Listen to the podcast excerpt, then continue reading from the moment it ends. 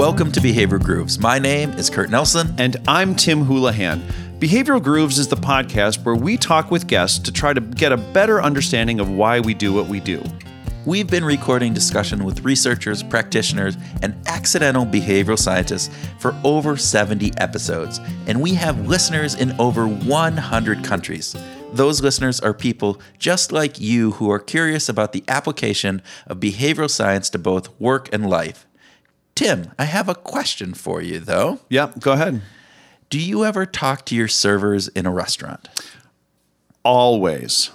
Always. Always. Besides just ordering food. Besides just ordering food, I'm interested in getting their perspective. If it's a, I mean, the, the whole idea of there being a server implies that there's going to be something more than just a meal.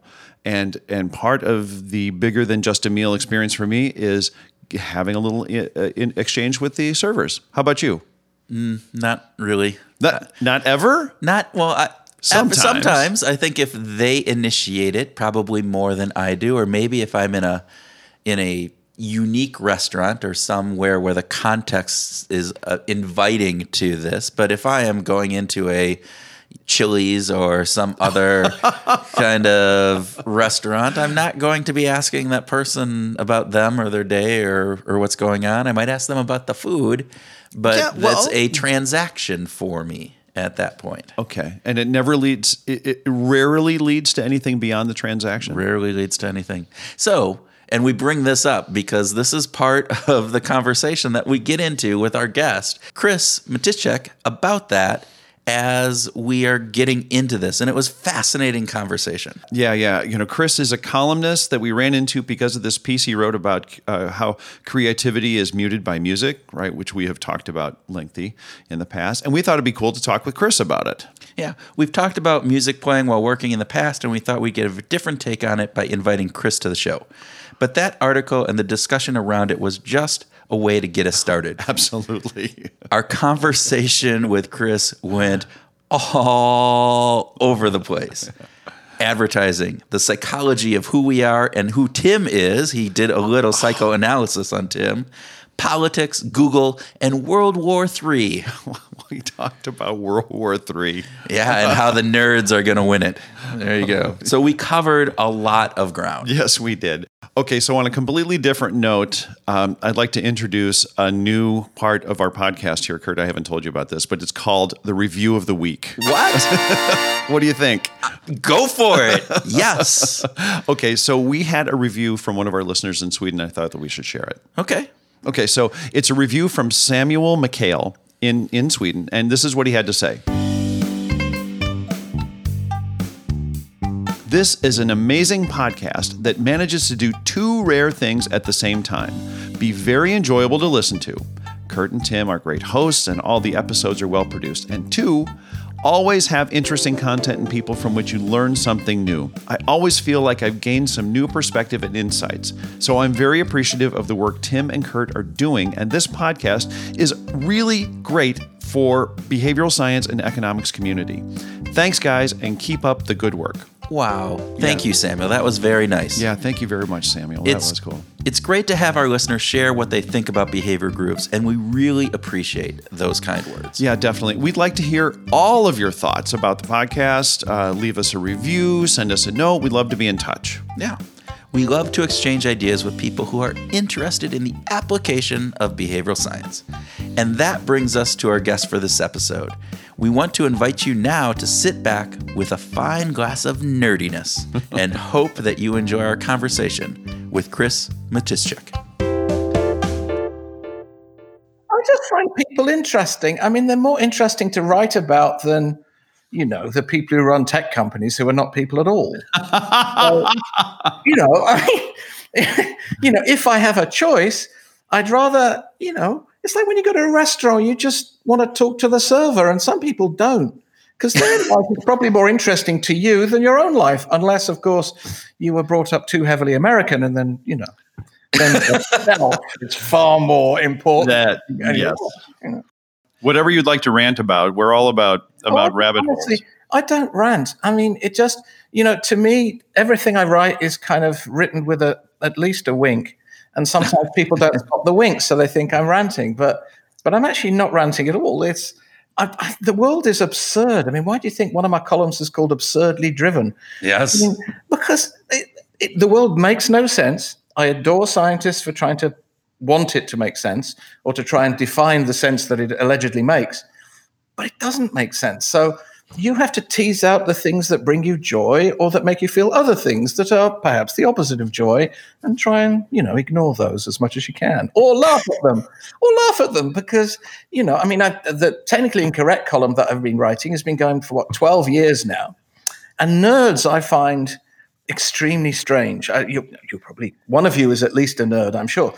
And um, so whenever i first encountered them moving to california because i tried to avoid them as much as possible um, or at least just chuckle at them at you know university. Um, the way that they think and the way that what matters to them is very strange. So it so happened that I was consulting and somehow CNET got in touch with me, you know, famous tech site which I at the time had honestly never heard of, and they said to me. Well, what do you think of the site? And I said, Well, I don't understand 90% of the headlines. And to be honest with you, I think it's a it's rather humorless. I probably use stronger words than rather humorless, but you, which, by the way, you can use on this podcast. Uh, no, it's okay. I try and be polite. I have the British accent. Thankfully, no British blood, but don't worry, I'm not involved in Brexit in any way whatsoever. Thank God for that. Oh. However, the irony is, I did the campaign uh, targeted at small businesses um, to try and get them to understand in whenever it was the 80s or what it was to be in the EU. And mm. and John Cleese so loved what we wanted to do, he gave us a picture from Fawlty Towers for nothing. Because the headline said, "You don't have to learn another language; you just have to shout a little louder in English." And it was, and it was, a, it was a picture, a picture of him and Manuel. John, you know, you I'm sure, uh, hopefully you know the show, right? So it's yes, it's yes. Basil Fawlty staring down at Manuel, and we had that headline, and it was a government ad. So imagine that ad was actually done for the government. And the government approved it. We had to go through all these government departments to get it approved. Um, so no, I have nothing to do with Brexit. But but in writing about you know nerdy things, it's remarkable how quickly I got death threats because I was mocking them and hate mail and stuff like that. Seriously? Then, oh God, yeah. And then after probably I don't know six nine months, maybe a year, and I you know I hadn't ever wanted to be a blogger, and columnist, or whatever you want to call it. Columnist sounds better these days. It oh, does. Oh, much better. Yes. Yeah, blogger's so déclassé, isn't it? And and so you know, I got all this sort of hate mail and stuff, and then it was like China's great leap forward. It was as if hundreds of thousands of nerds got the joke at the same time. And it was almost like it was a developmental stage for them. I don't know what behavioral science would say about that. It was, like, a developmental stage. And suddenly I, I was lucky that you know I st- I got a lot of readers. Not try. I mean, I wasn't. It was just something that entertained me at the time. And then suddenly a lot of people started reading it. So I felt very fortunate that a lot of people started reading it. And yes. they still do, allegedly. I mean, as far as I know, they seem to. So, um, so yes, nerds are very strange. Perhaps you can explain to me why they behave the way you do, given your behavioral scientist. Yeah, the, the behavior of nerds is not a, not on the top of my list of studying, but it could very well be after this. I might have to go and research some of this. Well, here's, okay. here's a theory for you. They only exist in terms of creating systems and solving what they see as problems. So they define the problem in a particularly rational way because all they kind of grasp is a rational solution to a rational problem. And they forget any of the human ramifications that exist outside of that system. In turn, we have become really, really poorly, abjectly subject to those systems. So we are now behaving much more like nerds than we ever used to before, right? We're staring at screens, looking at phones, poking, which is exactly what a nerd would do 20 hours a day because they don't sleep much, do they? So, you know, it, it's it, to me, it's kind of fascinating how, you know, they've managed to turn human beings much more into like them. And we have allowed it because we're desperate to post pictures for our grandmother on Facebook about what a fun vacation we had. Right, and I th- but it's it's interesting because you talk about that component of being rational and various various components along that. And if you look at classical economics, that is exactly like they take they take the human being out of human being, right? And, yeah. and it's basically you are a robot, and we plug and play, and you do X and Y. And so that's been the that's been the fun part about some of the behavioral science work that is coming on because we're saying, hey, look you can't take the human out of human being. You you have to keep that human in, and we act in these ways that aren't aren't rational that you can't just plug and play. And so we have to understand the real person, not this idealized or fantasized robot that's out there that says, hey, do X, they'll do Y. And that's not how we work. So it isn't. No. And of course, the, the odd thing is that each human will respond in their own version of humanity. Yeah. So in order to create, to actually study and decide that there is some kind of group behavior where we all react similarly, can be mistaken because we don't. We no, and don't. and we tend to we tend to overgeneralize for some of those facets where it says, "Oh, well, we have uh, our you know, it's our it's a ninety five percent R factor, so thus it must be true." And it's like, no, you're actually you're going from one point two percent of the population to one point seven percent of the population. Yeah, that's yeah, it's valid, but it's still one point seven percent of the whole population, and of that, it probably sways depending on context. So there you go. You know? Yeah, we're a mess. Okay.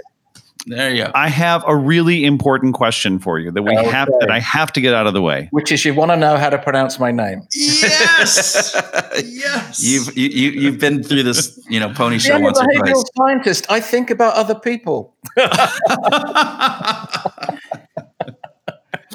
well, here's what I when when I go to a restaurant and I I go to the host stand and I'm asked what's the name, I say, well it begins with M, and then it's the shittiest Scrabble hand you've ever had. because, or the alternative answer is honestly, pronounce it any way you want, because I really hope I've heard every version on earth. Because seriously, you know, I, for a time, quite a few, like when I, I grew up in England, obviously, because of the way I talk, but um, that was a strange experience that we can come to later. Um, they, they, used to call me Chris Majestic because they couldn't pronounce it. The okay. actual pronunciation is Matishchik uh, because the SZ and the CZ in the middle are like SHCH. Matishchik. That was very good. I'm going to let Tim say that, and I'm not even going to try. I'll record the intro. Let's we'll, uh, we'll just take that off of your table there, there, there, Kurt. Okay, but I like I like Chris Majestic. I think well, that's cool. Matt, if, if it if it makes you happy, it makes me happy. Because honestly, if imagine, I think I used to get extra marks for spelling my name right on exam papers. I do. I, I, think I used to do quite well because I could actually spell it. Mind you, I've misspelled it a couple of times, which is your own name. Yeah, because when you're typing, when you're typing, it can happen. You you you you don't look right. You don't look at this. You, you're kind of typing away. Yeah, I've misspelled my. I mean, Houlihan when you've had a few beers isn't that easy to spell? That's for well, sure. And the autocorrect for Houlihan is hooligan. Of course it is. and then in parentheses, Irish. yeah, yeah, absolutely. Um, okay, so I want to ask you about this this article. Uh, this is piece that you wrote on creativity. You said that uh, Pink Floyd and Beethoven have been stimulants for you for creativity. Yes. What What's the deal? What you know? Uh, do you do you buy the research that says that you that when you're trying to do something creative, you shouldn't be listening to uh, no, music? No, of course I don't buy. Well, I buy the research insofar as I believe it was sincerely conducted, and you know, research is often I you know having married one, you know, they're really sincere.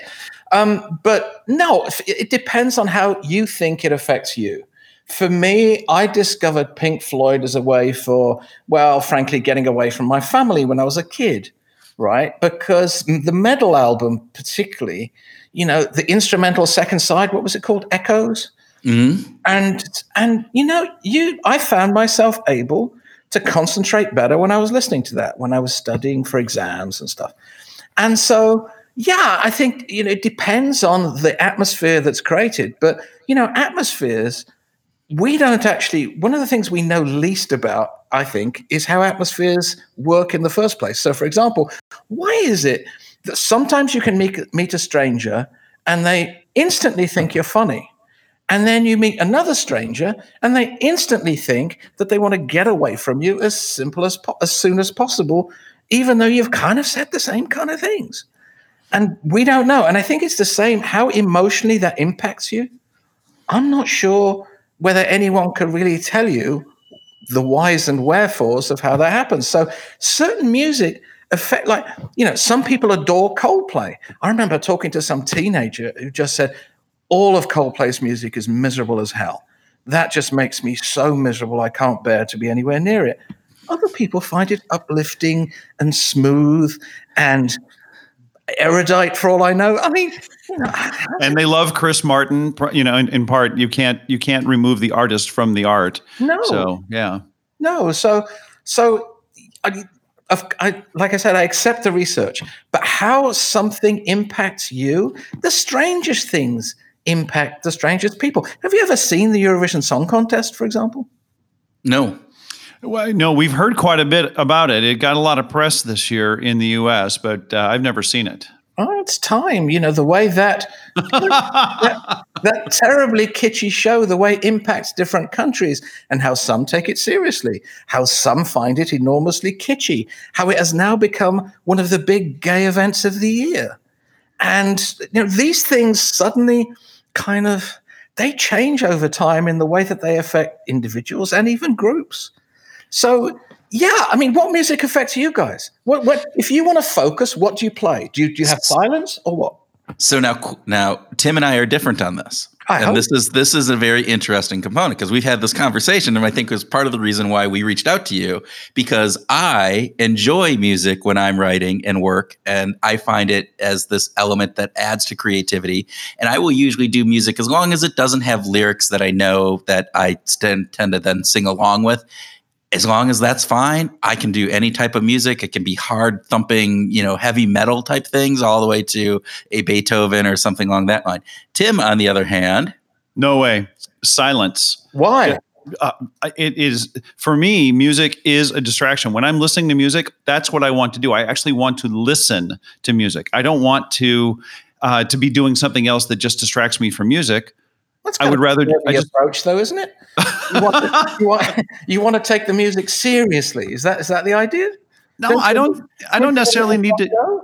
Well, I don't feel like I need to take it seriously as much as I just want to take it. I want to take it in and just and just i enjoy it for whatever for whatever music is there. it in me. Uh, I want to enjoy the experience. he's he's snobby. That's all. It, it, it- he's just a snob. He's a music snob, and he he is like I I have to listen to the music as much as I can, and oh, I don't want to be doing something like he else. thinks Too much. Is that part of your character, your makeup? Is that you think too much? You should be a psychologist. This is so perfect. I'm, I'm I'm just going to have to plead the fifth on that You because think too otherwise, much, don't you? Uh, did you grow up in a big family, perhaps? Yeah. Number I'm the number three child that was could have been a a, a I was the in the middle that was also uh, the youngest for for many years and was also the oldest for many years. There so you go. I'm Sit, completely fucked up. lie down here on my purple chaise longue. We can talk through this. Look, look. Clearly, you've you've wanted to be listened to for a long time, and the way you feel like you can be listened to is when there's silence all around, so that the person is focused on you. In return, because you're a generous human being, you want to be able to listen to either someone or something and give it the respect it deserves, because that's the respect you want. What's your hourly rate? 500. oh boy, Tim, you are going to be deep in debt. Oh man, oh uh, Chris, you you you nailed it. The short story is you you absolutely nailed it. Yeah, I, I'm a musician, you know, so I Uh-huh. you know, and and guess what? I don't like to play uh, loud, noisy bars. I like to play quiet listening rooms. Right. So when you say you're a musician, what do you play? Uh, I'm, guitar is my main instrument. and I you know play uh, Americana type stuff and get out and I play you know 30 to 50 shows a year. So are you the sort who writes lists of the 20 best guitar solos of all time? No, no, I'm not that. no. Really? Yeah, really. No, I write songs. You know, I I write music and I perform that. But no, I don't. I don't really care about who's got the best guitar solo or who, Well, maybe who was the best singer. Because the best guitar solos can make you feel something without you having to think about it. Uh, agreed. Oh, I, I, I completely agree. It, it, it, it doesn't have to be an intellectual ex- exercise. And, and it, I've rationalized to myself that music is not an intellectual exercise. I actually believe that it is an emotional exercise. It's a south of the shoulders experience, not a north of the shoulders experience. Right. When I'm experiencing it, when I'm writing it, then it's a north of the shoulders experience. Ah. And when you're writing it, you want silence as well, presumably, because if you have music playing, that'll mess up what you're writing. Completely. Yeah. Yes. Yeah. yeah. Are are I you- am you- I am enjoying this so much. You guys don't even understand the the you two going back and forth on this. I'm loving What, this. what that means, Chris, is that this is ammunition for Kurt. That's what that means. Well, what It about it will- you? What you say you listen to any kinds of music, but Yes. there's no particular kind of music that inspires you to be poetic.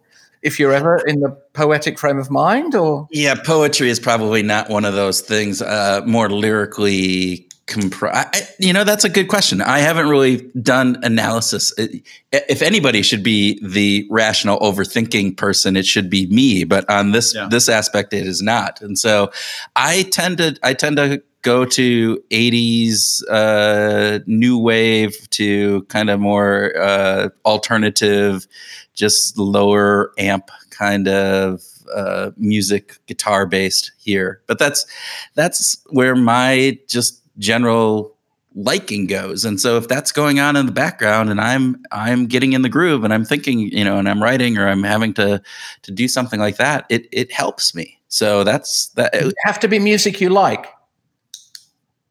that's a good question. I'm not sure i, I haven't tried with music i haven't liked Well, so there you go Starbucks, they'll be playing some old crap on the speakers, and you want to sit and work. Will that, you know, affect you or not, negatively or positively? Mm, I, you know, that's a good question. I am not sure. How about you, Chris? Me? Can, can, can you listen to any old crap, or do you want Pink Floyd? Do you want the Echoes? Uh, you know, the instrumental stuff, or uh, or could you could you listen to Dark Side of the Moon, or could you listen to uh, uh, The wall. Col- Coldplay? Yeah, Coldplay. yeah, that would make me so miserable. Mind you, sometimes it's good to write when you're miserable, right? Um, um, I, I would prefer instrumental. I think I don't want to be distracted by by words. So essentially, mo- at least mostly instrumental would be would be my preferred. But often, yeah, I, I'll I'll write in silence too. I have to be in the right mood to ha- want to have the music in the background. So it's hmm. not like it's a consistent. Because come on, I mean, you know, one people are moody, aren't they? I think so. I- Most people are. yeah. Yeah, We go through our moods. So yeah. W- we wouldn't be humans if we weren't, right? I mean, isn't that kind of what makes us different? you hope. You know, from everything else, right? you trees hope. aren't tree. Yeah, trees aren't moody. You know, I don't, I know. don't know. That birch out back is pretty damn moody. Some of my wife's plants are moody as hell. Honestly, we go away for three days. She comes back and they're sulking. And then she talks to them. She gives them a drink or two, which is pretty much how she deals with me half the time when I'm moody. You know. So, I think I think she she kind of has it ingrained. but yeah, who knows what their moods are? We don't know how they express them. That's all. If it works for Chris, it should work for my plants. There you go. Absolutely. All right, Chris, you wrote an article for Inc., uh, just a short one that was called uh, This is the Incredible Number of Hours That You Should Work According to a Study of 70,000 People. Basically, the study looked at all these people and that were unemployed and then their happiness levels and various different things. And it came out that it was about eight hours a week for men, 20 hours a week for women.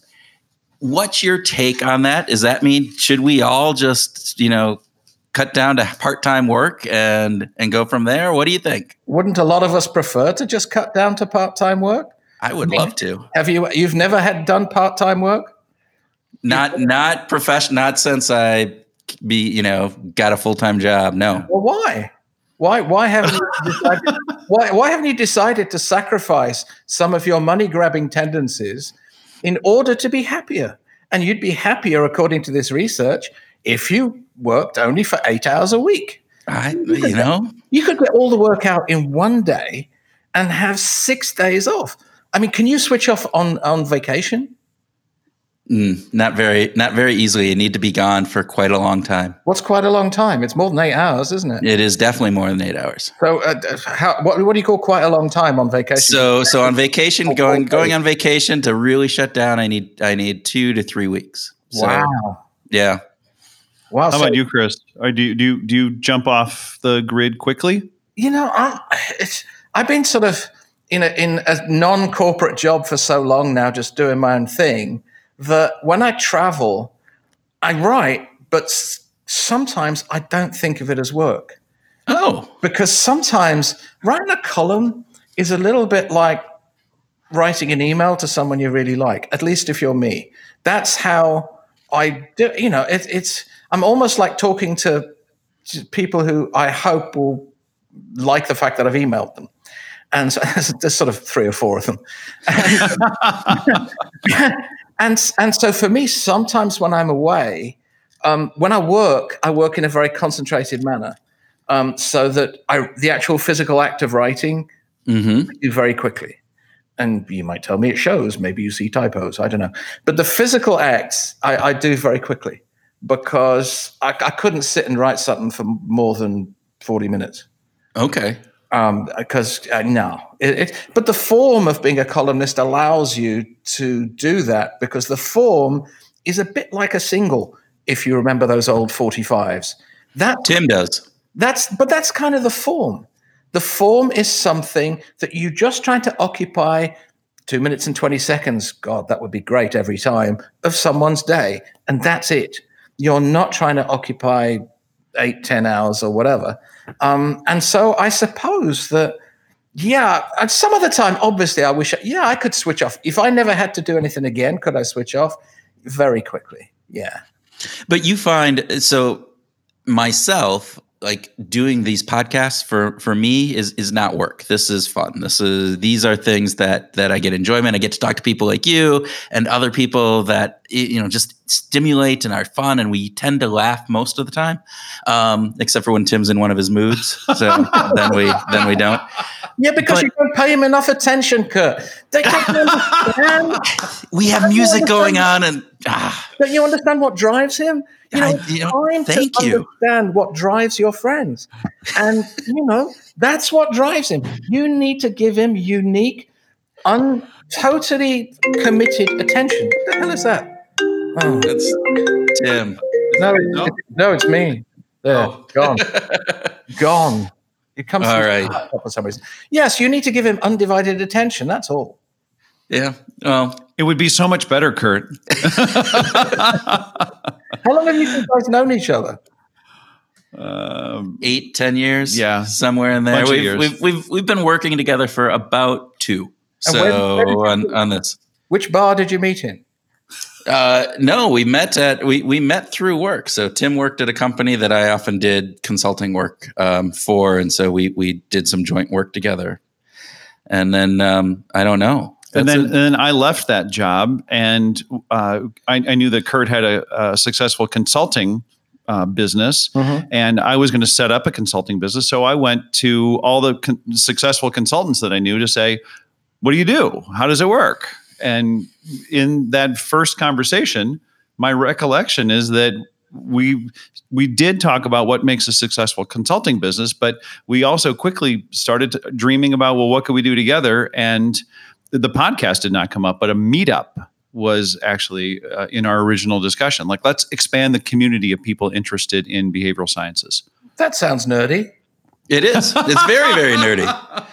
But we we made a meetup where you got to go and you got to socialize and drink and have some, you know, a little bit of food and you hear a talk and different things. And then we decided, hey, this is so so much fun and we got some cool speakers coming in. Why don't we do a podcast just to expand even even greater? And and thus here we are. This is 75 episodes later. 75 episodes later, talking with you So as we this company was like a rewards company, right?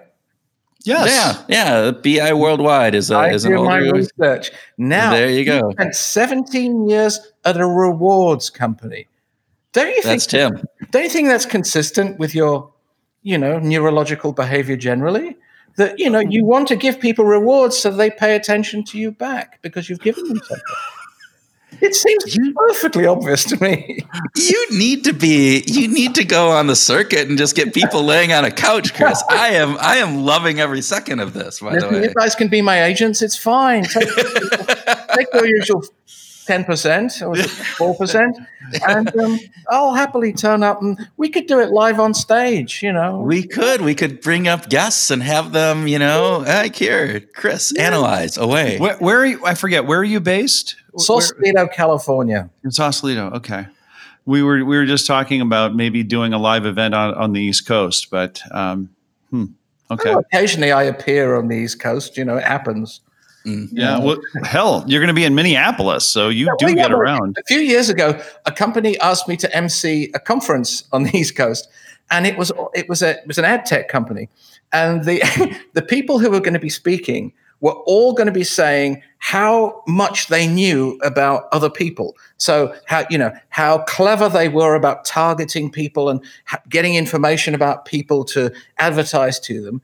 And so the, the company called Quantcast were actually very good to me because they said, "We'll let you do whatever you want on stage." So the first five minutes, I kind of abused everybody and said that they'd stopped advertising and they started stalking. And what they was true, right? And and then what they didn't know was that I'd researched all the people I interviewed on stage and all the people who even were appearing on stage and I wasn't interviewing them. I'd um, looked up their personal Facebook, Twitter, social media accounts and found the most embarrassing things I could find, completely legal, you know, it was open. And then, you know, introduced them that way. So, for example, I interviewed a very senior, buttoned up uh, woman general manager from a very famous tech company. And my first question to her was, um, "So, uh, tell me, uh, how come you're so into cage fighting?" And, then, it's true. and then the second question I had was, um, "Do you remember what you were doing on December the fifteenth, 2013? Oh my gosh. At this point, her lip was sort of quaking a bit, and uh, she said, "No." I said, "Well." You took a, a test on Facebook to test your mental age. I said, Do you remember the result? And she said, No. And the result was that her mental age was 19, which kind of kind of was a stranger. Look, we all had dinner afterwards, and you know, they could berate me as much as they wanted. But the point that one was trying to make, at least I was trying to make at the time, was that it's great to have these incursions into people's private lives, but you kind of hate it when someone does it to you. Exactly. And we we you know that's an interesting component because you said that you know they're no longer in advertising but they're in this stalking mm-hmm. component. Yeah. And so I mean do you think that's the case today in in all the online advertising component? Do you think that's where they're going? Is that the way I the market is headed? all, all the debates right now about privacy hinge on look facebook and google are not social media companies they're not search companies they're advertising companies. They make their money out of advertising. Given that painful truth and it's a painful truth because we've allowed them to do it right? Mhm. we've we've given them happily every piece of data not even thinking what they're doing with it how they're using it where they're storing it who they're showing it to. We haven't thought about that at all right? So yes effectively what they're doing is they stalk us night and day. Even apps will that you've switched off or even deleted are still finding ways to follow you around and they're targeting you with stuff. One of the biggest fears I have, I don't know about you guys, but I have con- I have friends who've also talked about this, but I have conversations with someone, and then not too long afterwards, I'll see an ad that's bizarrely relevant to a conversation I've had that wasn't even online.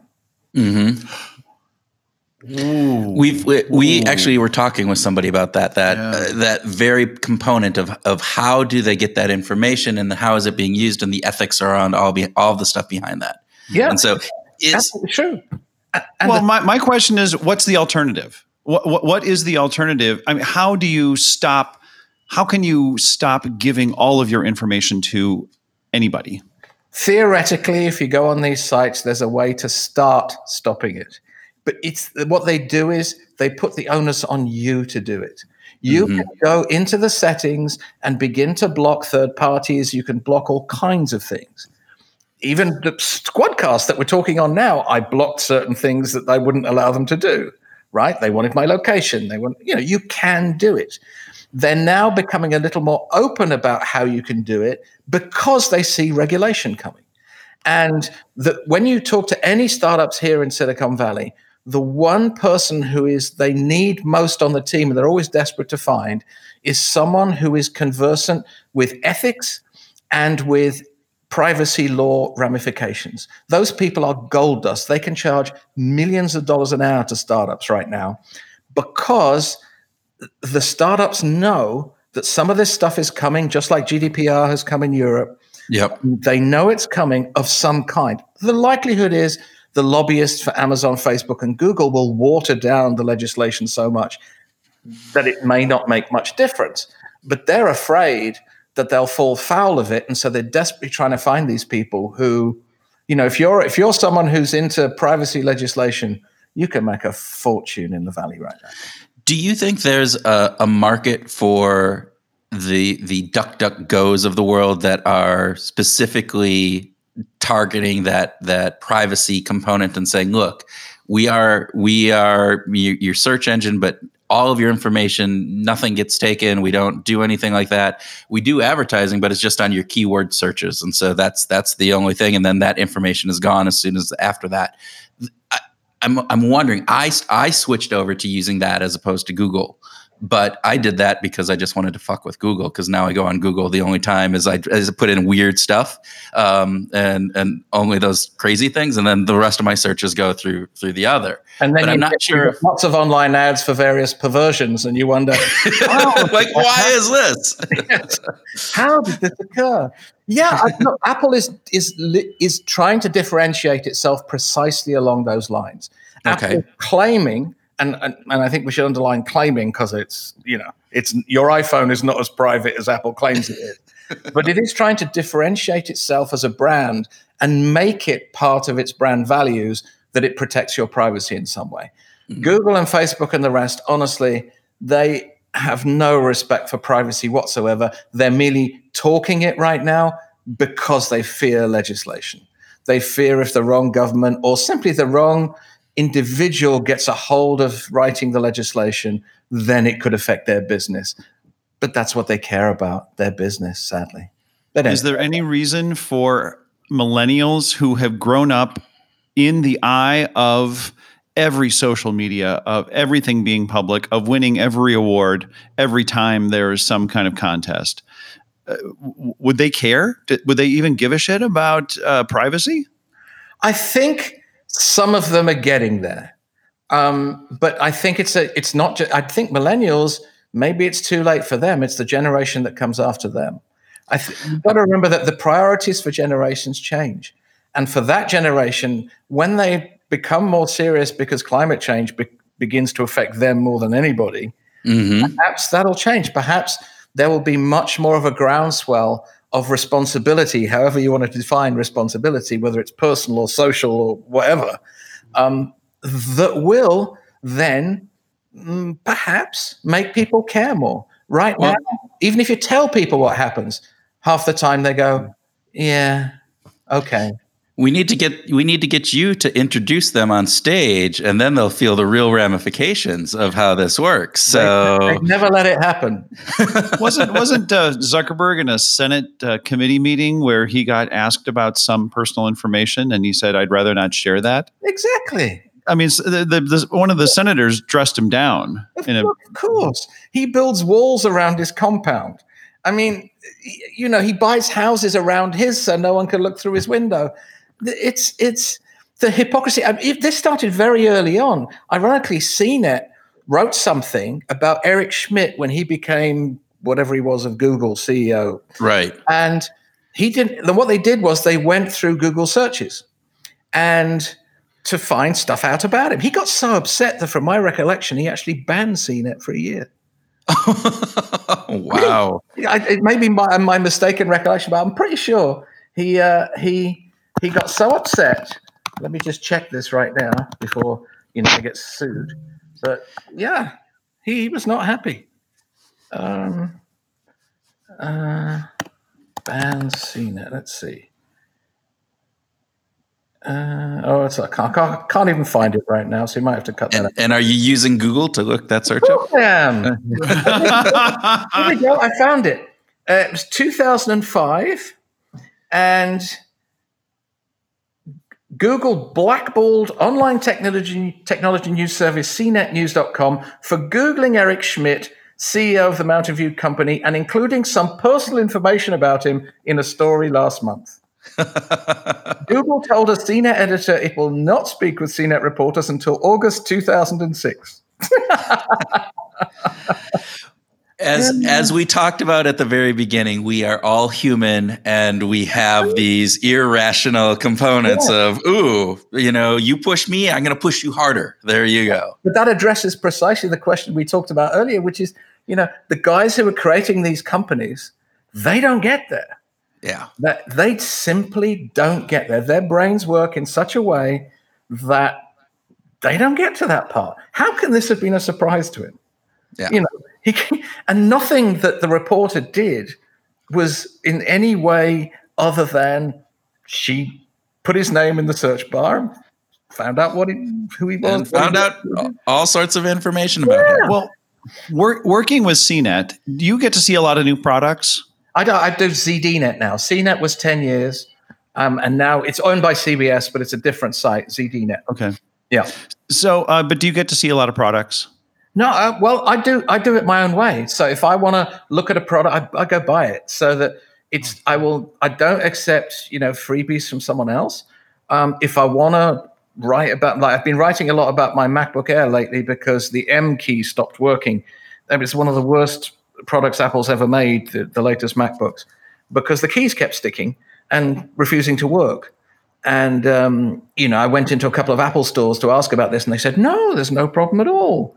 And Apple insisted, "No, there's no problem all." Then they said, "Well, maybe there's a few people," and then, "Well, maybe we'll redesign the keyboard." And now they're redesigning the keyboard all over again.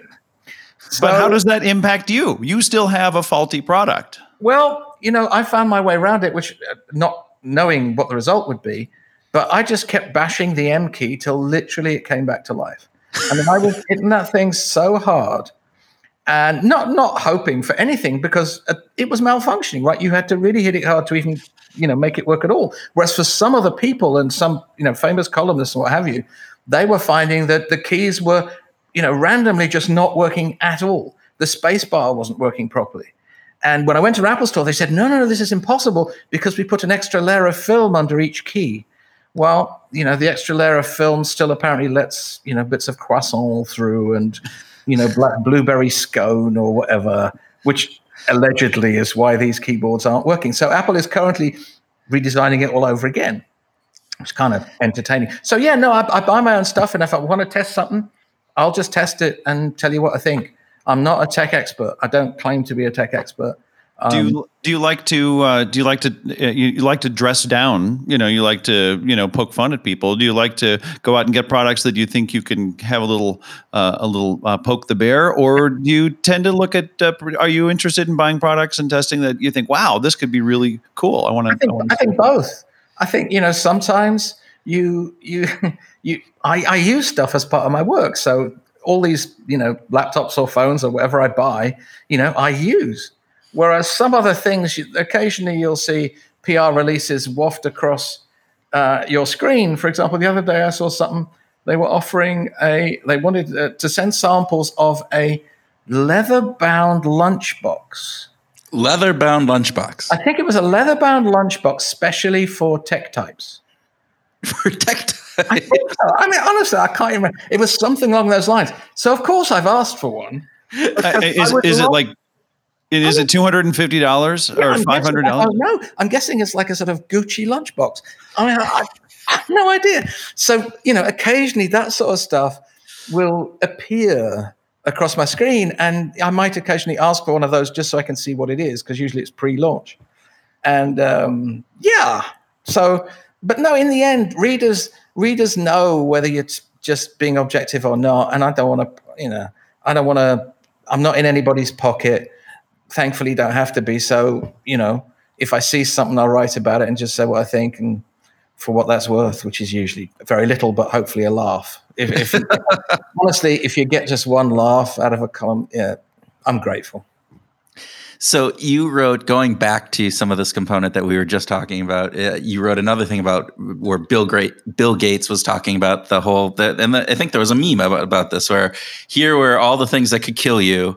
Here, you know, by percentages and you know cardiovascular and cancer and all these things were up there, and and then here are all the things that get um, media, you know, focuses in on. And he wrote about the the way we think and how bad that is and how media does that. And then uh, you wrote this really fun. You, you you quoted Elon Musk on the on the back end where he just wrote this tweet back, say fear and memes get clicks.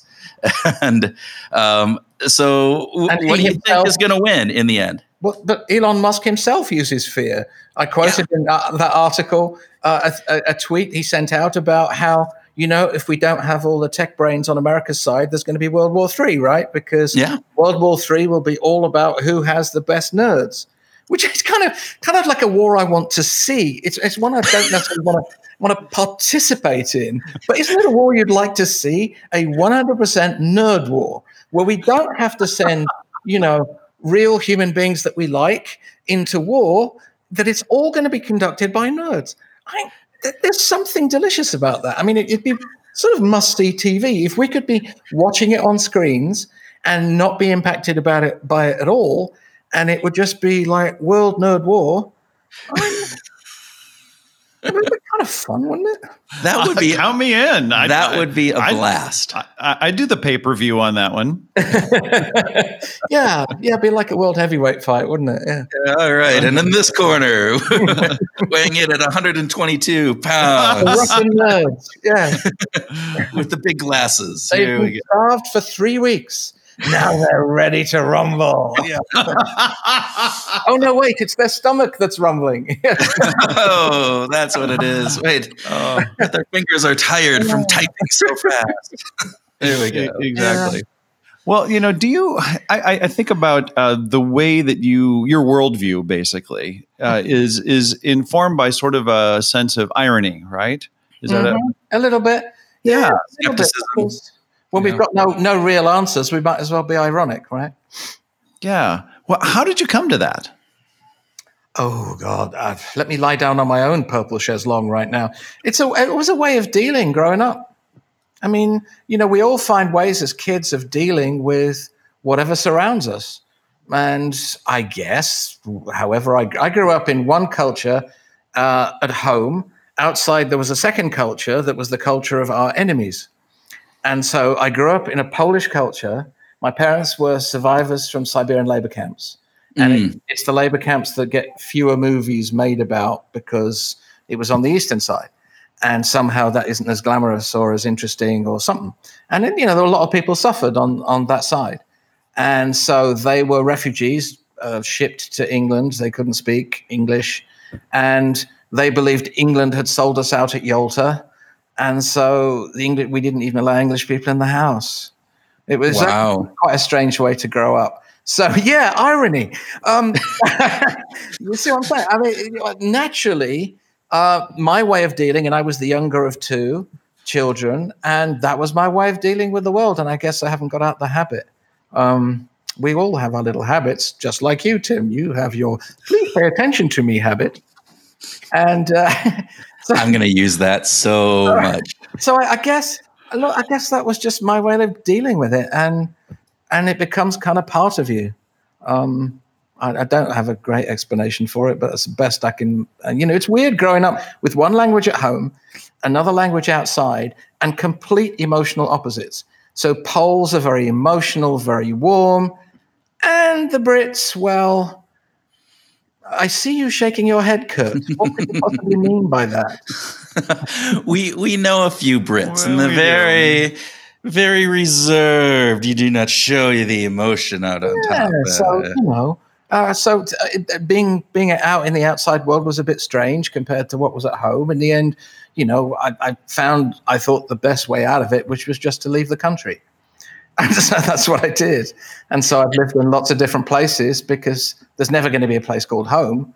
And, uh, you know, you just live in different, and of course, you know, I've lived in different places where what you call, what I might call irony, was received somewhat differently in different countries.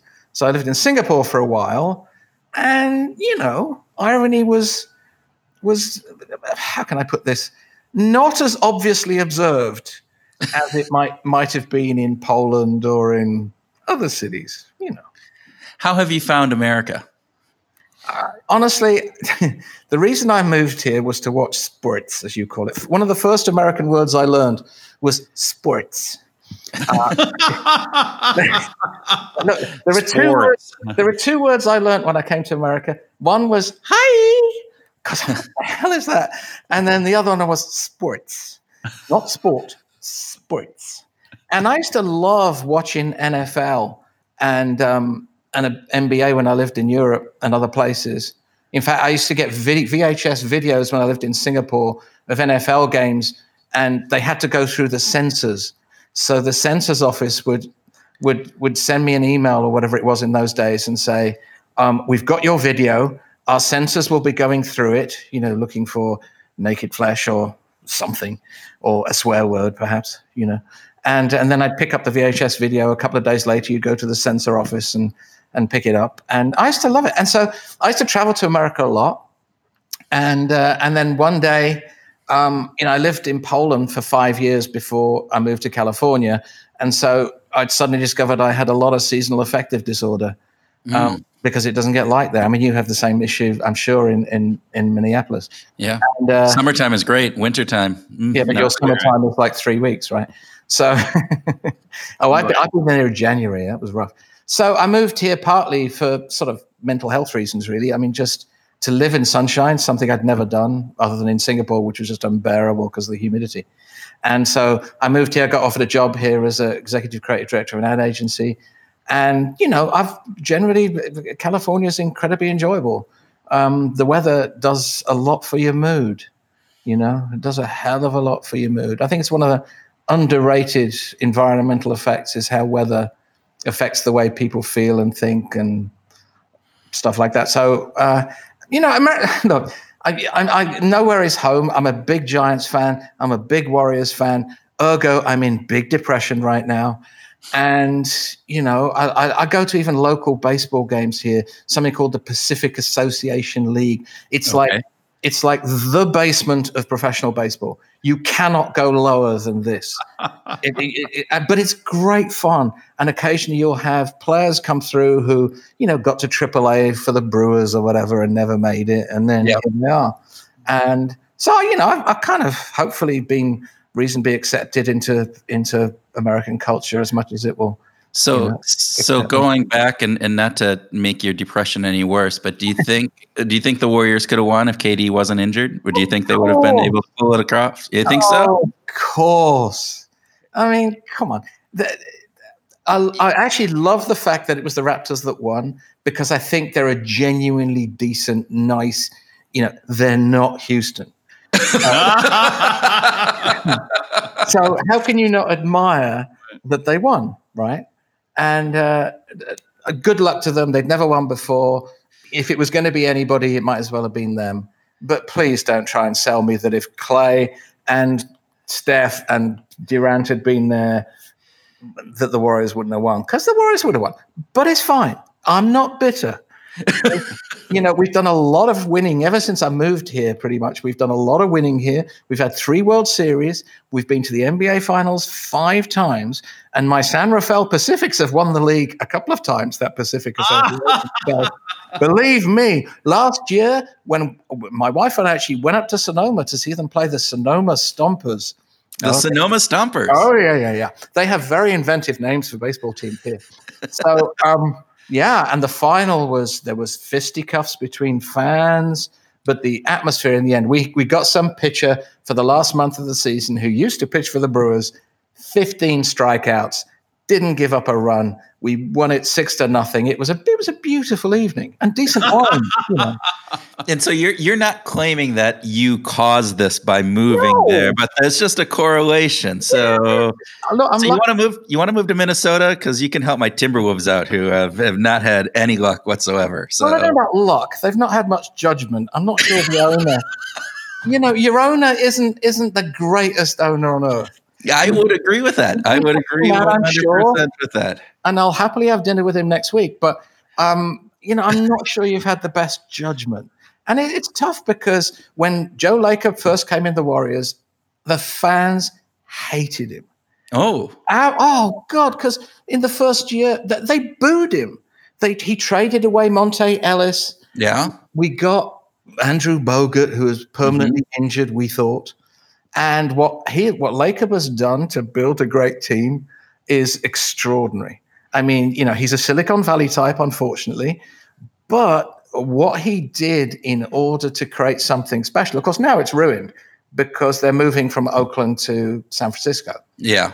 and that's going to be tough. To create an atmosphere in the city is going to be tough because it's going to be rich people, and you know, the I the minute I arrived in California, I, I started going to Warriors games in the days of Vonteego Cummings at Point. Ooh.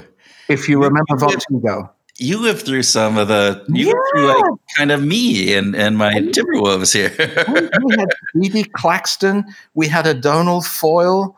I mean, these were some of the greats. You know, we traded for people like Mickael Pietrus and number one draft pick. Mickael Pietrus was our number one. Todd Fuller, remember him? I Um, don't. Oh, we had some great number one draft picks and uh, first rounders that you know would not be in you know any team you choose. So you'd be able to go there. You'd get a ticket for like five bucks, and I'm not kidding. It was five bucks to go.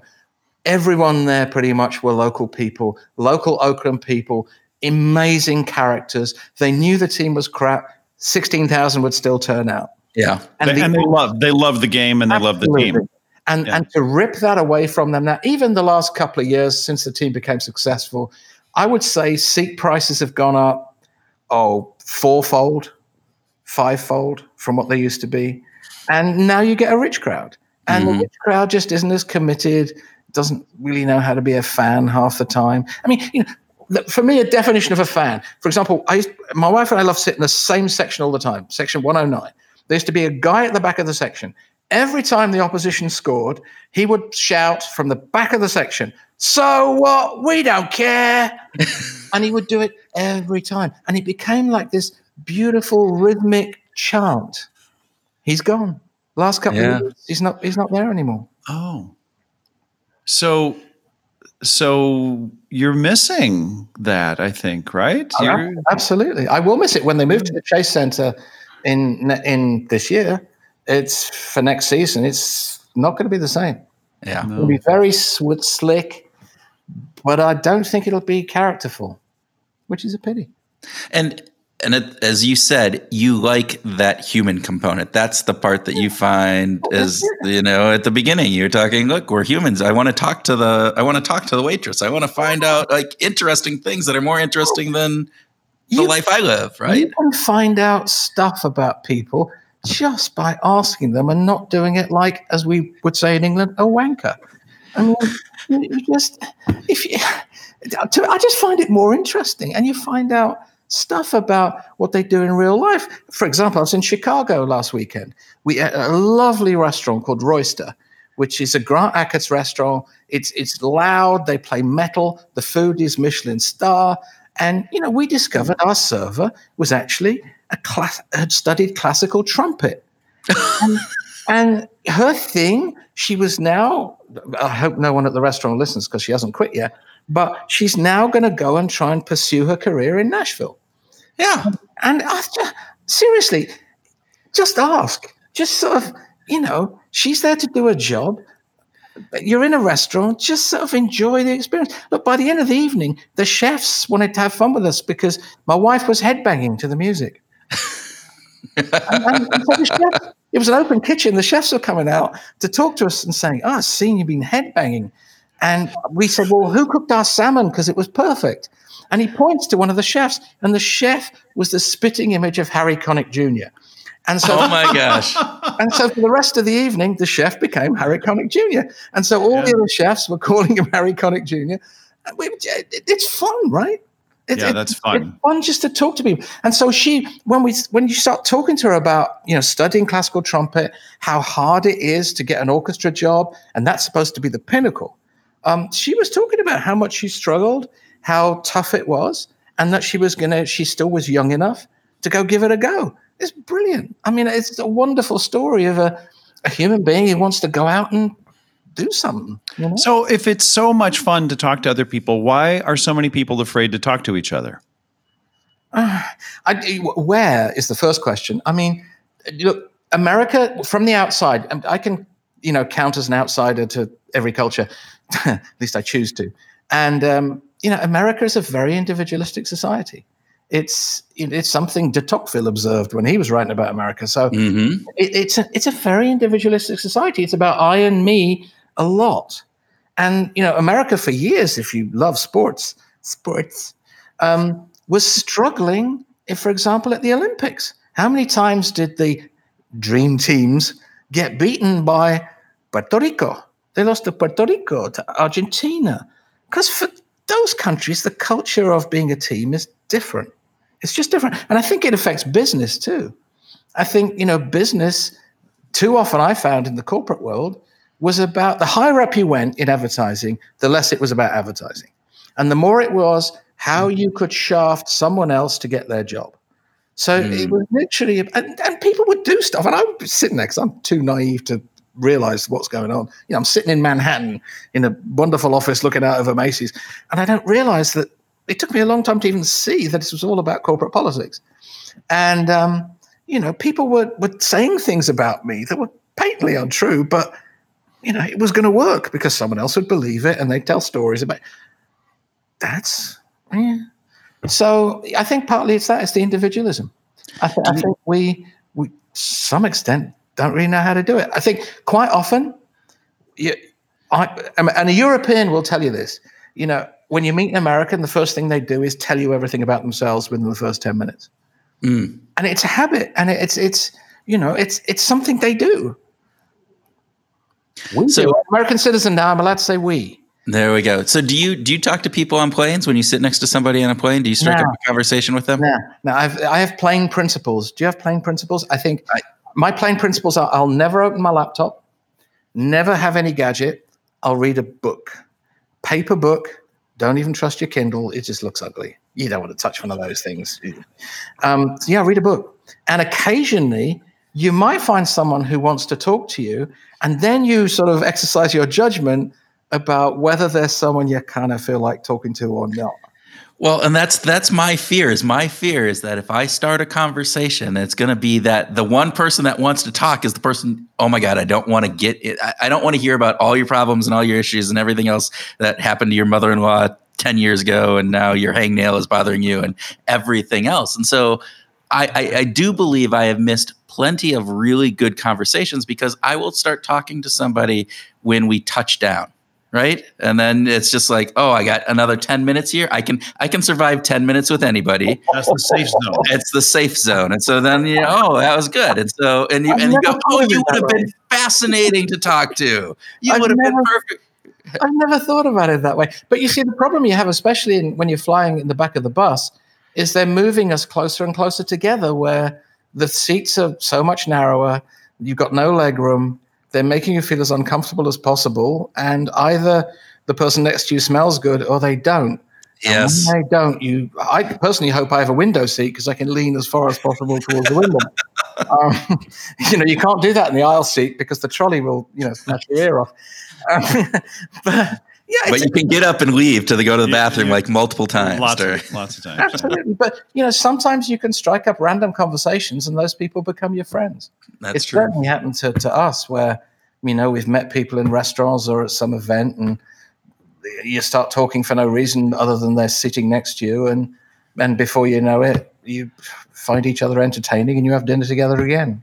Well, and sometimes I think for me, I also wonder in those kind of situations, does that person want to be? There are times when I don't want to be bothered. I just want I'm I'm I'm in my Yeah. own mood or whatever. And so do Then Yeah. it's like me imposing my will upon them, and it's not necessarily this open invitation. And so sometimes I wonder of like, don't strike start that conversation because I, I'm being concerned for for their wer- welfare as opposed to to, to me. Yeah. Why why couldn't it be socially acceptable if you if if you and I were sitting next to each other and you said, uh, "Hey, what are you reading?" and I said, "You know, thanks for asking. I'm just not really interested in having a conversation right now." That's an interesting name for a book. Because that sounds too direct and bold, and you know, we It's you're a want- jerk. you want to find you want to find subtler ways to do it. Uh, uh, give give us an example. What if someone asks you what book you're reading? No, No, or like how wants you to strike up a down conversation. a conversation? Yeah, But it Uh, uh, depends what, how that com- how that person has talked to you. You you can find ways. It's the tone in which you use. You know, you can sort of grunt at them in a just about polite way, but it's a grunt, and they perceive it as a grunt, and so you don't need to say, "I am grunting at you." Well, I do find that actually with with Lyft and Uber drivers, right? I, I don't know. I, di- I didn't strike up conversations with taxi drivers for some reason. I feel different with Lyft and Uber drivers, and so I will almost always ask them, "Oh, how is your day going? Is it busy? Different things." And if they, you can tell pretty soon if they engage or they don't engage. Right. And if they don't engage, I'm fine. That's it. I've asked my two or three questions, and now I'm just gonna I'm gonna go and do my own thing.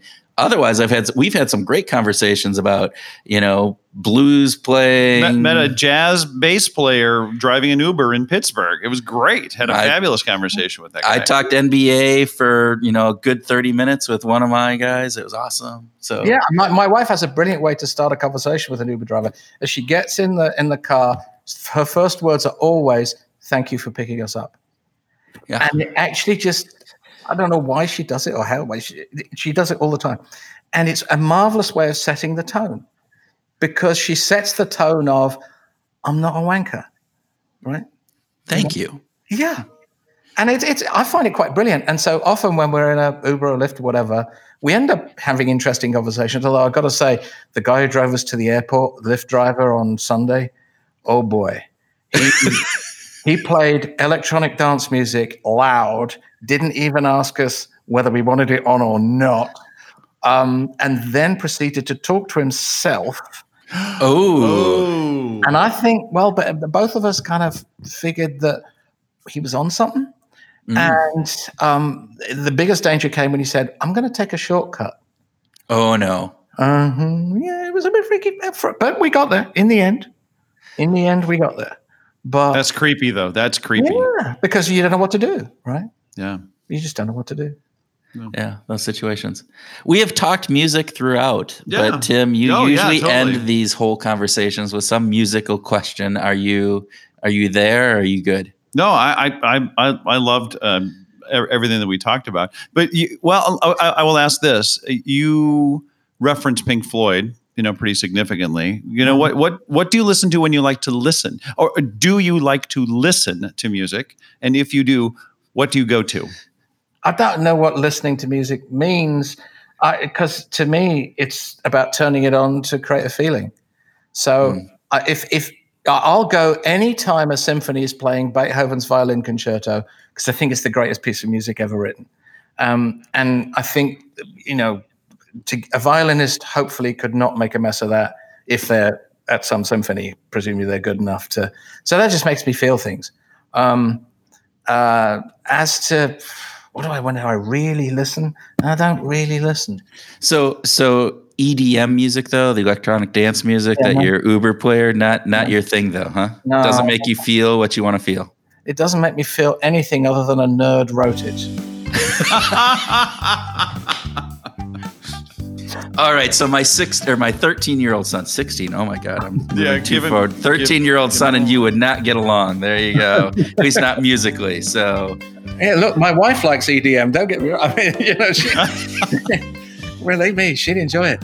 Uh, Chris, thanks so much. This was Hey. really fun. this was a blast. I had great fun, really. Thank you very much. Gentlemen, Thanks, Chris. it's a pleasure. Thank you. Yeah, thanks, Chris. Thank you. Have, have a good day. You too. All righty. Will you be moving your hands around like you always do? Mm-hmm. All right. moving my hands around. Okay. I went to a wedding last night. Moved my hands Were around you there. were you grooving there? I was grooving on the dance floor. Welcome to our grooving session, where Tim and I groove on what we heard in our interview, talk about insights that we had, and ramble on about anything else that comes into our nerdy brains. oh, our nerdy brains. We do, you know, he's talking about nerds and like how we become a more nerdy culture and how that has just changed over the last 50 years. What do you think? You think that's true? I think it is true. Although let's let's trace back. If we think of uh, it's it's based on technological advancements that have happened in the last let's say ten years, Okay. or twenty years. I think we could also go back to like the Middle Ages and say, you know, people got a lot nerdier around the you know 16th and 17th century with the with the kind of scientific advancements that happened then. Okay. You know, there was an increase in nerdiness when New- Newton's laws came out, right? There was an increase in nerdiness when when it was finally agreed upon that Copernicus and Galileo actually proved to us that the Earth revolves around the sun. There was some increase in nerdiness about that, isn't there? So, what is the definition of a nerd here? Because now I'm, it's like we're becoming more rational. We have become gotten rid of some of these beliefs around things in that 15th or 16th, 17th century. Yeah. I think the nerdiness now is that we we sit around and we look at our phones and we look at you know and It's kind of scientific, isn't it? I mean, the, we're actively engaged. I mean, the word app, you know, applications that we have to think about. Uh, I heard somebody say over the weekend, "Oh, I need to clear the cache in my in my computer." oh You know, like because because we have some knowledge of technology and science. All right. I, I would go with that. Okay, but are you thinking that it's it's narrow? So nerdiness in your mind means what? So a nerd to me is somebody who can talk to you know the Marvel universe and down to you, you know the, the the smallest minor character and argue with you about why that person should or should not be included in the in, in the next movie. You Yeah, know, the, the Marvel universe being the Marvel universe of comic book characters. And movies and all of those and that kind of component. I guess geek for me would be more of the scientific kind of geeky piece. But that's my interpretation of nerd versus geek. I remember. I don't know if there's any real. Uh, uh, there probably is. There's probably, and some nerd or geek would be able to say, "Hey, this is this this is the dictionary definition of nerd. You guys should have looked this up. Why are you doing this and I'm just re- making up your own?" Yeah, I'm thinking back to the first time that we we met Charlotte Blank. I think that we actually met her at a conference, and we introduced ourselves. And she said, "Oh, I'm so willing to nerd out." and you know that was a pretty great that was a pretty great comment. Like, So are let's, we Let's get a glass of wine and nerd out. Are we nerds? Are we nerds? I I don't know. I think we we are. have a whole society of I nerds think now. we are nerds. We are nerding out about behavioral science, and we love it. But It's are we? what we do? But are we geeks? I'm definitely not a geek because if that's the science, uh, the the the technology kind of piece, you know, I'm not. That's You don't have a geeky I, brain. I bow down to your geekiness in in that facet. All right, But let's talk about Chris. let's talk about Chris. This was interesting. I mean, wide, wide, wide ranging.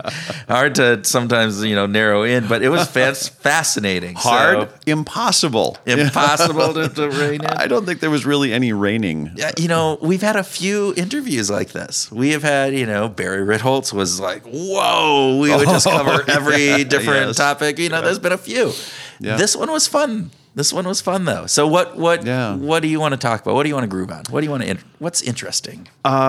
One of the things that Chris said about why are we drawn to some people and not others, he gave this example of, um, you know, I've written an article and some people just love it and some people don't. Why is that? And there is something fascinating about it. I don't have any science around this, by the way. I, I haven't done You're any. not nerding out on this. I'm not. This is just being human. I haven't, but it's a fascinating it, it's a fascinating topic for me because I'm always interested in what is it that makes uh, you and I click so well, and why is it that you you've met thousands of people across your life? And nobody else clicks with me. Thank God. no, Is that because I'm a nerd? no, no, it's not because. No, it's not that no one else clicks with you. Oh, that, for, th- that's not what the, what I was intending to say. What I meant is that there are a, a, a small group of people that we really click with, right? We have a best friend, or maybe today's world we have you know thousands of best friends, but but it's it, it works for some and not others. And and why is that? so So tell us, Doctor Kurt. fine. Put me on the spot. No, I, I think this is interesting because we can talk about this. Is it a a mix of the personalities of who we are? Right? Is there is there some component where it is based upon I have this self image of myself and how I view myself and my personality is such that I respond in certain ways when things happen. And you have a, your own personality, and those two personalities just somehow they they fit. They don't clash, right? That could be part of it. Yeah. And I think that's a that's a big part. I also am interested, and I don't have any science to back this up either. Is is what is the context that that that happened in. And so, for instance, we met in very in, in a in a way that we were working together, and we had this component, um, and we were collaborating on some some work. That you know, would our relationship be different if it was maybe competing against each other? Oh, yeah, And- certainly. Context absolutely has an influence on that. context. And so the context of uh, so uh, you know, I think Chris was talking about you know how how it is like when you meet a stranger and instantly they think you're funny, and then you know you basically do the same thing with somebody else and they think you're just a jerk and, Yeah, and very different things like right. that. And and part of that I think has to be personality based, but also contextual. And so, what is Mm-hmm. the context? Where did I come from? Am I exhausted? Am I tired? Did I just see something? Was I primed to receive the the comedy? Was I not primed to receive that? Okay, comedy? but not to throw a, a stick in the wheel, but how is it that we meet somebody and our first impression is, eh, they're you know, they're not somebody I'm gonna be I'm gonna hang with. And then we end up being in a situation where we talk more with them, we get to learn more about them, and it's like, wow, we're actually they're pretty cool. I really dig them. Well, how does that happen? And and by the way, I'm speaking from some personal experience that just happened recently in my life where first time I met this guy is like, oh man, it's kind of a creep. And honestly, you know, and then and then I have this opportunity to have an in-depth conversation with him. Oh my gosh, he's like super thoughtful and philosophical and it's like, wow, we could hang, we could, you know, have beers and just, you know, chill. Well, again, so is that where the personality then outweighs the context? The original context, yeah. right? And Yeah. so, is there that original context where, or has the context changed? Is the contextual component that you are now talking or inter- interacting with this person different than what you had had in that original one? So you're seeing that person in a new light. That's a good question. Okay, what uh, what what did you take away from our conversation with Chris? What was the like? Oh my gosh! I loved the whole component about Google and Facebook being advertising agencies that are trying to mine us for as much information about ourselves as possible and the privacy that we are giving up to them. And we've had conversations We, about we this. have talked about this. And in particular, where there's a subset of the population, where Chris was saying there's a subset of the population that is more willing to do that than others. And yet, when you ask the the leaders of these companies to divulge some of their privacy and they're kind of being very nope they they're very close-minded build those walls around themselves Very i thought that was fascinating again that that dichotomy of they're trying to mine this information, but they don't want to give the information up. yeah. Well, uh, George Loewenstein, you know, one of our, our favorite researchers, Your your you know academic you know crush. crush. Yes, All right. So, but George has done some work on this, um, and he, he actually had a couple of of um, co-authors on this. Uh, Alessandro Acquisti and uh, Laura Brandimarte, I think, were the were the uh, the folks that he worked with on this. But but they ended up diving deep into the whys behind uh, behind this privacy issue. And they came back with three insights um, that are behaviorally science focused. So the first one is that people's uncertainty about consequences and privacy related behaviors and their own preferences over those consequences are central. In- In other words, we don't know exactly what's going to happen if we if we share and that could either lead us to saying i don't know what's going to happen and i'm concerned about it and so i won't or i don't know what's going to happen and i don't care Yeah. right so so our our uncertainty about the consequences is the, is the first thing. The second thing is uh, is the context of that concern. Like what what's the environment uh, that is creating or creating either privacy or a lack of privacy. So is it is it in a place where we generally trust? A lot of people have sort of a sense of uh, on Facebook, especially. I'm in a place where I'm sharing with all my friends. It's a sharing environment. Of course, I'll share information with them. I you know I I want I want my best self forward. Um, and then, and then the last is the degree to which the privacy concerns are malleable or manipulatable uh, by commercial and government interests. Right? Okay. Like, where do we feel like we're most vulnerable? You know, is, is sort of that that third element, and that's a key part of what allows us to, to either say, I think that there's nefarious you know, I'm, whether I'm a conspiracy theorist or not, if I believe that there's some kind of nefarious um, activity that could be lurking behind this information that I'm sharing, that might lead me to say, no, I'm not going to share. Oh, is I, I was thinking it was more about the the content of the information that we're sharing. So on Facebook, I feel fine sharing these pictures of me being on vacation because how can you know Facebook or Google or whoever use that information? I'd be Right. much less you know willing to say, hey, I have a medical treatment and I'm trying to find some information about that that you know I may not want to be shared. Uh, out there with everybody else, and so was that now something that I'm I'm going to be doing a Google search for because they could potentially nefariously use that. That's where I was thinking that you were. Well, and, and, and we could certainly compartmentalize those those kinds of things. I, I- the the one piece that I think is interesting on this is we talk about incentives all the time. And and what some of those incentives can drive our different behaviors. And so I wonder if there isn't an incentive to being on these um, social media things and in Google and various different aspects that is this immediate reward that we get either through sharing social media and getting that likes and various other kind of dopamine releases that happen or being able to get the information that I need to do something via a Google search whatever that would be or joining a Facebook group that provides me with all sorts of crowdsourced information. Exactly. Those facets that are an immediate reward for me versus the potential long term implications that we discount. And we've talked a lot about that discounting of potential things in the future where that gets, you know, um, has a much less impact on our current behavior than, than Well- say, an immediate reward. it, it it's anthropological. It's tribal, right? It gets back to we want to put our best foot forward because we want the tribe to accept us. We want the tribe to be willing to support us when things aren't going so great, and so that that we want to use social media as a way of presenting our best selves. Right. Right.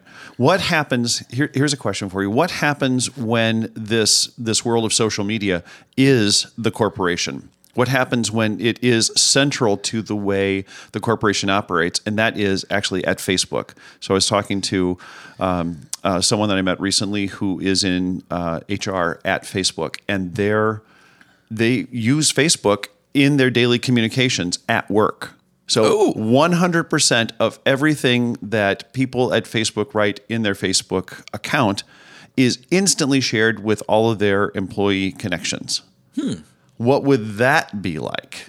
Then because you're in a different context that we've talked about from this perspective because oftentimes you think of facebook uh, now i have multiple facebook accounts right i have a personal facebook account and then i have the lantern group facebook account and then we have the behavioral Behavioral grooves Grooves, facebook yeah. account and so i operate on facebook in three different levels right there's that personal component mm-hmm. which is the one that i, I, I look at most right And you do it's the same one- on Twitter. I do the same on Twitter. I have, I have the two different different handles, although those are more intertwined, more closely don't really- related. you know, I don't have a personal Twitter account necessarily.